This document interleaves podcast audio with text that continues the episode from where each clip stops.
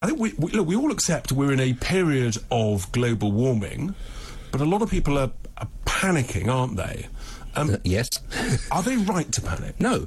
Um, they should relax, basically, um, simply because if they were to go and look at the natural history of the Earth, which has all been unravelled since these climate myths were created by the UN, they'd find that actually what is happening now is almost totally normal, and the Earth on the short term, forget ice ages, that's a confusing thing. But for the last 10,000 years, which is a short warm period within an ice age cycle, it goes up and down about a degree at the equator, two degrees at the poles, about every thousand years. Um, and it's perfectly normal. And the rate of rise now, before people start, obviously people might phone in with this one, the rate of rise is not unusual either. It's about one degree in a century.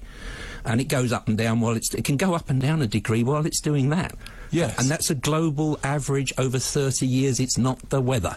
So, so we've got on one side, we've got the Intergovernmental Panel on Climate Change. We've got thousands of supposed experts, yep. all stuffing th- stuff into their models. Um, why are they wrong? Um, well, because their presumptions that they feed into their models are wrong. And I think we talked briefly about this. It's called GIGO, garbage in, garbage out. That's the point. And one of the assumptions they put in is there's no natural change. So if the change that they assign to carbon dioxide is actually natural, there is no anomalous diff- uh, what's the word I want? Additional change to be observed. So it's not actually happening. And there's a very good reason why that could be so. Stop me if you, you the, the, which is that it's a very small effect, the greenhouse effect, within the overall parameters of the atmosphere. There are much bigger things at work, like the sun shining on it and the gravity pulling the atmosphere onto the ground, which basically sets what the temperature gradient, all this sort of stuff. But the control is from the oceans. The clouds control the clouds are the control of Earth's climate stability. So, so in a sense, you think that people are panicking unnecessarily.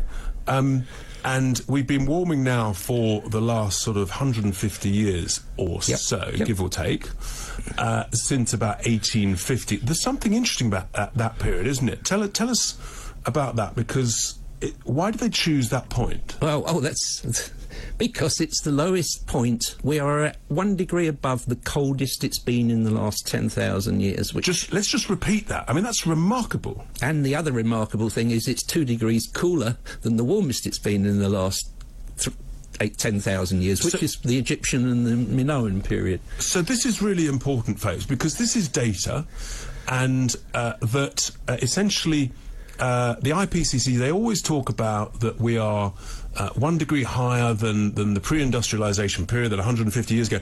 But what you're saying, Brian, is that was the lowest point in the last 10,000 years. Correct. So, so in a sense, that's why we shouldn't be panicking and that it's been much warmer in, in two or three previous periods. Yes, and in the last interglacial, which was 130,000 years ago, when the country is much, pretty much where it is now, about 50 degrees north from the equator, there were hippopotami and elephants on the banks of the River Thames. That, that, would, that would be quite a sight now, wouldn't it? It would, and and it's well known. This is natural history, and it's it was six degrees warmer than it is now. And there were humans wandering around the place, presumably hunter gathering happily. Um, we're a tropical species.